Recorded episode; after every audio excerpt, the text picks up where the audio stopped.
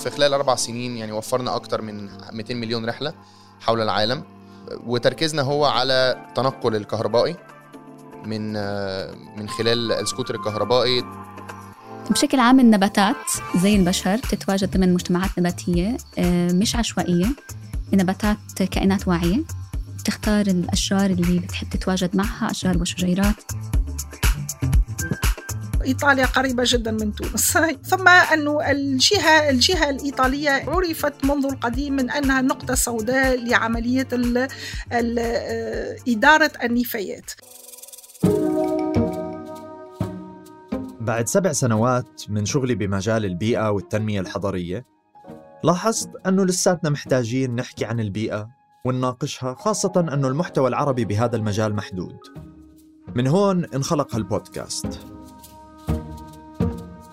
أنا علي عطاري وهذا الموسم الثاني من بودكاست مد جزر.